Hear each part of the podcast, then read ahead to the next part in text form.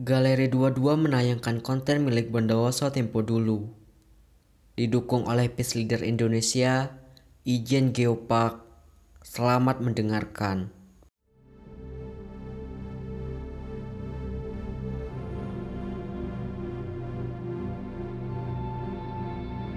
Ini hanyalah obrolan beberapa anak manusia tentang bagaimana pelestarian cagar budaya yang ada di daerahnya. Kabupaten Bondowoso, Jawa Timur. Seperti daerah lain yang ada di Indonesia, yang terjadi hari ini tidak terlepas dari masa lalu. Berbagai macam situs ditemukan, berbagai macam peninggalan tak ingin dilupakan. Tetap lestari sebagaimana perintah negara dalam undang-undang. Uh, sebelumnya telah kita ketahui bersama bahwasanya uh, peninggalan sejarah yang ada di Kabupaten Bondowoso uh, seperti peninggalan megalitik di mana peninggalan megalitik ini merupakan warisan warisan dari masyarakat prasejarah uh, proto sejarah di mana uh, peninggalan megalitik yang ada di Kabupaten Bondowoso berdasarkan data dari Dinas Pendidikan dan Kebudayaan Kabupaten Bondowoso itu berjumlah uh, kurang lebih 1.400 benda di mana uh, banyaknya peninggalan megalitik yang ada di Kabupaten Bondowoso ini tersebar di 17 kecamatan dari 23 kecamatan yang ada di Kabupaten Bondowoso.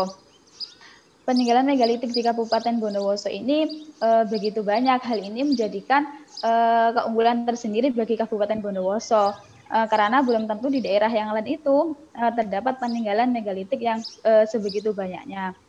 Benar katanya Mbak Livia tadi bahwa Bondowoso itu kaya akan cagar budaya.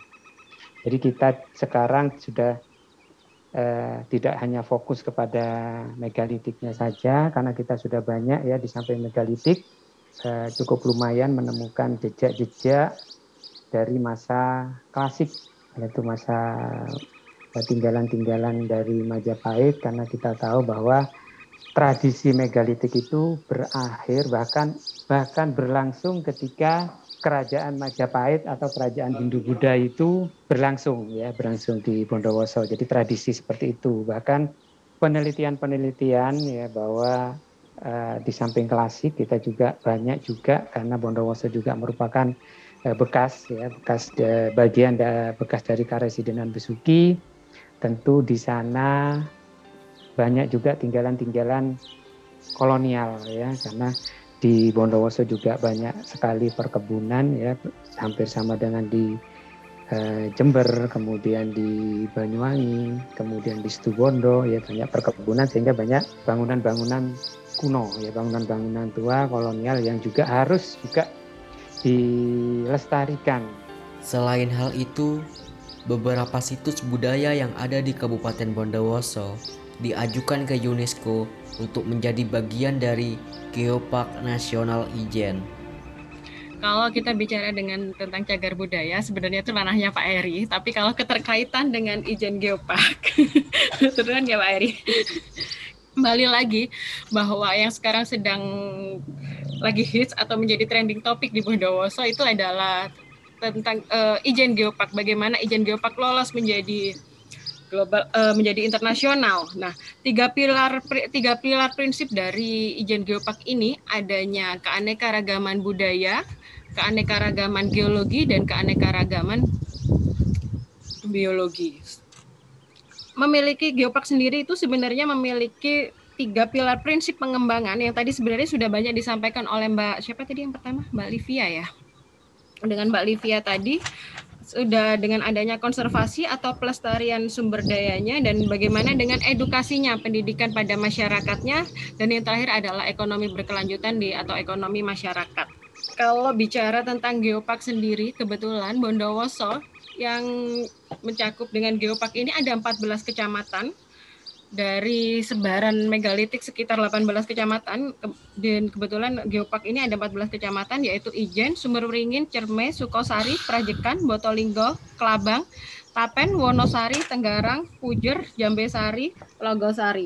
Nah, padahal yang kita usung menjadi UNESCO Global Geopark di budaya, kita memiliki lima di budaya, yaitu ada ada situs Mas Kuning Kulon, ada Gua Buta Canting, Gua, Bu, Gua Buta Sumber Canting, Gua Buta Cerme, dan kita memiliki warisan tak benda ada tari Singa Ulung, ada tari petik kopi dan Singa Ulung. Dan bagaimana dengan peninggalan yang lain? Dengan peninggalan yang lain, dengan peninggalan yang lain, Bondowoso itu sangat kaya sekali, tidak hanya berbunyi dengan megalik, megalitik, tadi sudah disampaikan juga oleh Pak Heri, Bondowoso itu memiliki peninggalan sejarah era klasik dan juga kolonial bagaimana ini cara peranan masyarakat juga membantu kami untuk mengedukasi juga untuk mengkonservasi warisan-warisan budaya yang ada di Bondowoso warisan-warisan yang ada di Bondowoso untuk tetap lestari, tetap ada dan bagaimana itu tetap ada nantinya menjadi warisan lagi untuk anak cucu kita. Kalau dilihat dari Undang-Undang Cagar Budaya ya eh, pasal 3 3 kalau nggak salah ya pasal 3 itu yang terpenting dari pelestarian cagar budaya atau tujuan cagar budaya itu adalah meningkatkan kesejahteraan eh, masyarakat. Jadi kita berupaya bagaimana cagar budaya kita, cagar budaya kita dimanfaatkan oleh masyarakat dan bisa mensejahterakan.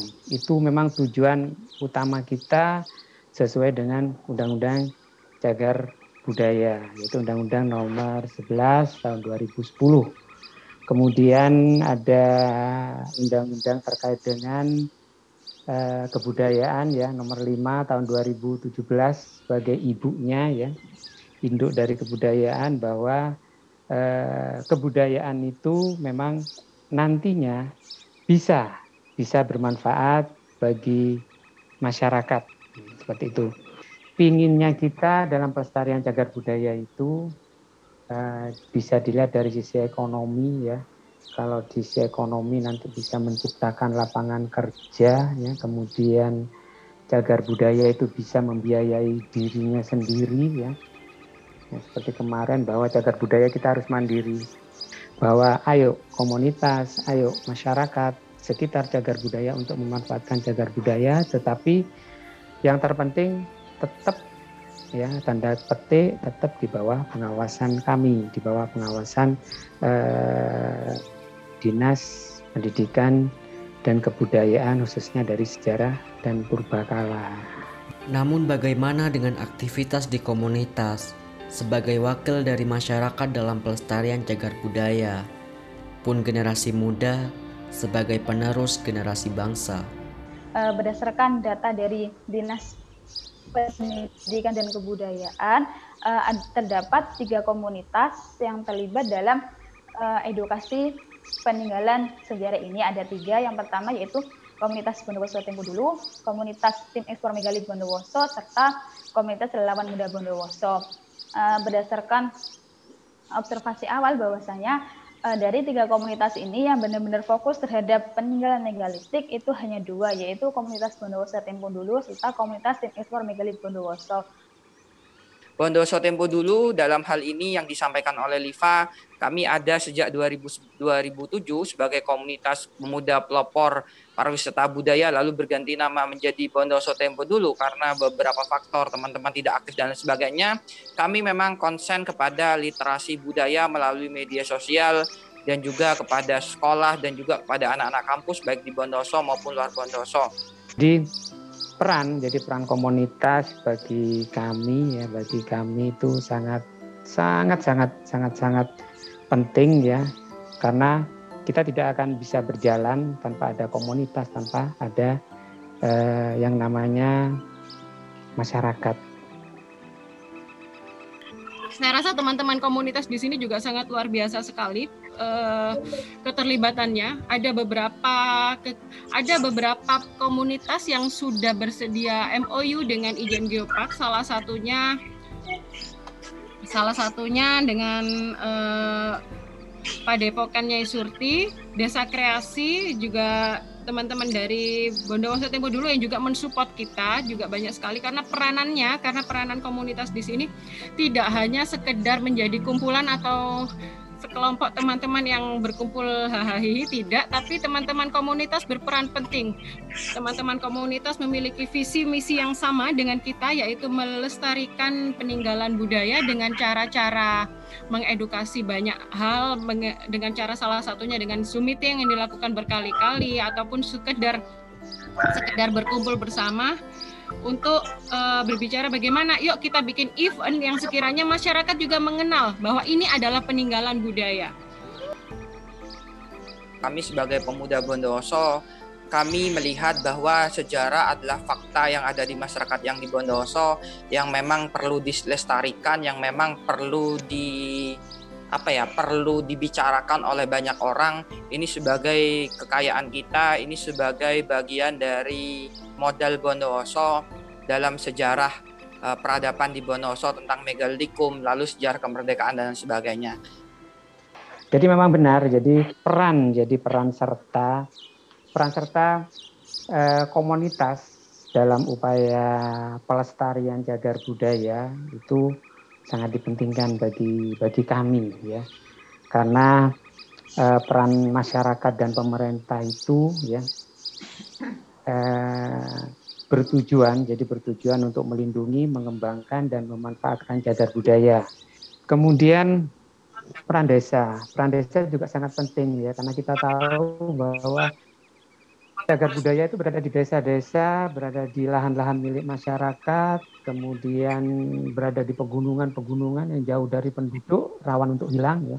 Jadi pelibatan desa, pelibatan masyarakat di sana adalah merupakan hal yang terpenting karena setiap temuan bisa segera melaporkan kepada kita, orang-orang yang mencurigakan bisa melaporkan kepada juru pelihara ya.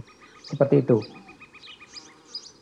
Beberapa komunitas seperti Bondowoso Tempo dulu selalu selalu mengupdate, selalu mencari bahan-bahan Pak ini di Bondowoso, foto-foto lama pada waktu itu ya. Jadi seperti itu. Karena perjalanan perjalanan panjang untuk melestarikan cagar budaya bersama komunitas itu uh, bersama komunitas itu sangat berat ya, berat ya. Bahkan eh, kadang-kadang uh, komunitas sudah action kita dari dinas masih belum action seperti itu. Bahkan kita pernah ketika uh, tim Explore Megalit Bondowoso itu memperjuangkan eh, keberadaan cagar budaya khususnya megalitik ya sampai ke Jakarta bahkan dibiayai dibiayai oleh eh, komunitas sendiri. Teman-teman kedua komunitas ini mereka eh, eh, baru sebatas bagaimana menimbulkan kepekaan eh, masyarakat untuk ikut melestarikan peninggalan megalitik itu sendiri belum sampai pada tataran e, bagaimana memanfaatkan peninggalan megalitik itu sehingga berdampak pada kesejahteraan masyarakat yang ada di sekitar e, peninggalan megalitik itu sendiri. Peninggalan megalitik itu bisa dimanfaatkan dan dapat berdampak pada kesejahteraan masyarakat yang ada di sekitar peninggalan megalitik itu sehingga diperlukan adanya kolaborasi antara pemerintah, komunitas, serta masyarakat supaya dengan adanya peninggalan megalitik itu selain memberikan manfaat pada bidang pendidikan, ilmu pengetahuan dan sejarah juga bisa dap, e, memberikan manfaat untuk peningkatan kesejahteraan. Jika kehidupan yang lebih baik menjadi pilihan semua orang, apa yang baik untuk dilakukan ke depan agar potensi menjadi optimal dan cagar budaya tetap lestari seperti perintah negara dalam undang-undang? Bahwa nantinya peninggalan cagar budaya di sini tidak hanya berdiri begitu saja, tapi bagaimana nanti peninggalan cagar budaya itu bisa menjadi tempat wisata edukasi yang tidak hanya berkunjung datang, contohnya seperti ke megalitik tidak hanya berkunjung datang melihat batu, foto, pulang. Tidak seperti itu. Tapi saya rasa peranan teman-teman komunitas juga sama, uh, menginginkan ada hal yang maju yang baik untuk pelestarian dari cagar budaya itu sendiri seperti yang sudah digagas oleh beberapa teman-teman komunitas. Kita salut kemarin ke Mas Afif, ke Pondok eh, Nisurti ya di sana juga mengembangkan mengembangkan kegiatan-kegiatan kita. Kemudian di Mas Usman ya di Desa Kreasi juga banyak sekali saya lihat potensi-potensi ya potensi-potensi yang perlu dikembangkan. Yang penting sinergi, kolaborasi dan berbagi sumber daya Artinya sinergi di sini kita bisa melakukan Zoom meeting, bisa berkolaborasi juga berbagi sumber daya. Artinya berbagi sumber daya pemikiran bahkan juga berbagi artinya berbagi sumber daya uh, artinya juga berbagi uh, finansial ketika itu memang bisa dicari bersama-sama. Ayo kita jalan bareng meskipun anggaran kita untuk sementara kita tidak ada lagi ya ayo kita kembangkan bersama-sama seperti itu. Meskipun tidak ada anggaran, monggo kita tetap rapatkan barisan, kita tetapkan manfaatkan, ya kita cari manfaatkan, kita cari potensi lain sebagai selain cagar budaya itu yang terpenting, ya.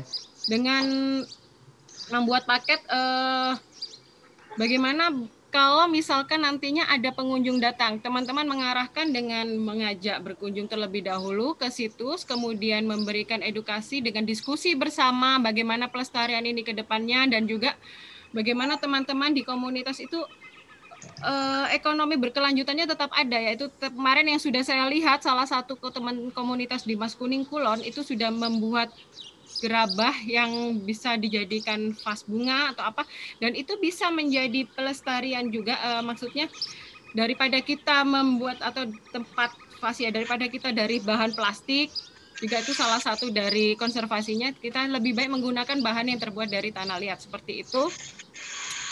Uh, itu juga salah satu apa ya teman-teman kegiatan di teman-teman komunitas bahwa kegiatan tersebut tidak hanya berdasarkan berkumpul tapi mereka teman-teman juga saya salut memiliki memiliki memiliki apa ya visi misi dan kegiatan event ke depan yang memang bisa untuk tetap melestarikan dan memajukan budaya yang ada di Bondowoso.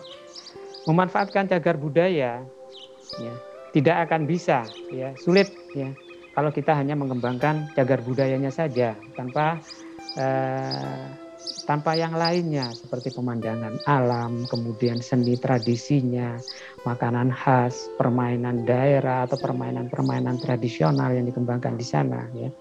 Kita tidak bisa hanya mengandalkan pemerintah karena masalah cagar budaya adalah masalah yang menjadi milik kita bersama. Kalau hanya mengandalkan pemerintah, kita harus lewat APBD dan lewat anggaran prosesnya begitu lama. Jadi kelompok masyarakat, kelompok komunitas bisa melakukan hal-hal yang bisa kita lakukan, bisa melalui CSR, kita bisa jualan kaos dan sebagainya.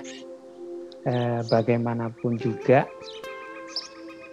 eh, yang kita inginkan itu adalah eh, semangat dari teman-teman ya. Jadi jangan kendor untuk melestarikan cagar budaya dan perlu diingat bahwa cagar budaya kita tidak bisa diperbarui lagi. Ya. Sekali sudah tidak ada, sekali sudah rusak, selamanya sudah tidak akan bisa dilihat lagi. Kalau dibuat uh, replika sudah tidak tidak bukan bagian dari sejarah lagi. Jadi menunjukkan bahwa Bondowoso itu juga sudah merupakan uh, peradaban yang lama ya, peradaban lama. Jadi bukan hal yang baru lagi. Itu itu yang kami pesankan kepada generasi muda. Ayo kita bareng-bareng kita manfaatkan cagar budaya kita agar agar uh, mempunyai nilai, mempunyai nilai tambah dan mempunyai uh, bermanfaat bagi masyarakat. Itu yang kita inginkan sebenarnya. Apa pun yang terjadi hari ini, Kepekaan terhadap potensi menjadi kebutuhan dasar semua orang. Kehadiran sekaligus pelestarian cagar budaya, mari kita maknai sebagai jembatan terselubung ke masa lalu, bukan untuk menetap, tidak untuk menyelam, melainkan untuk mencari makna tentang bagaimana menjadi pemimpin di muka bumi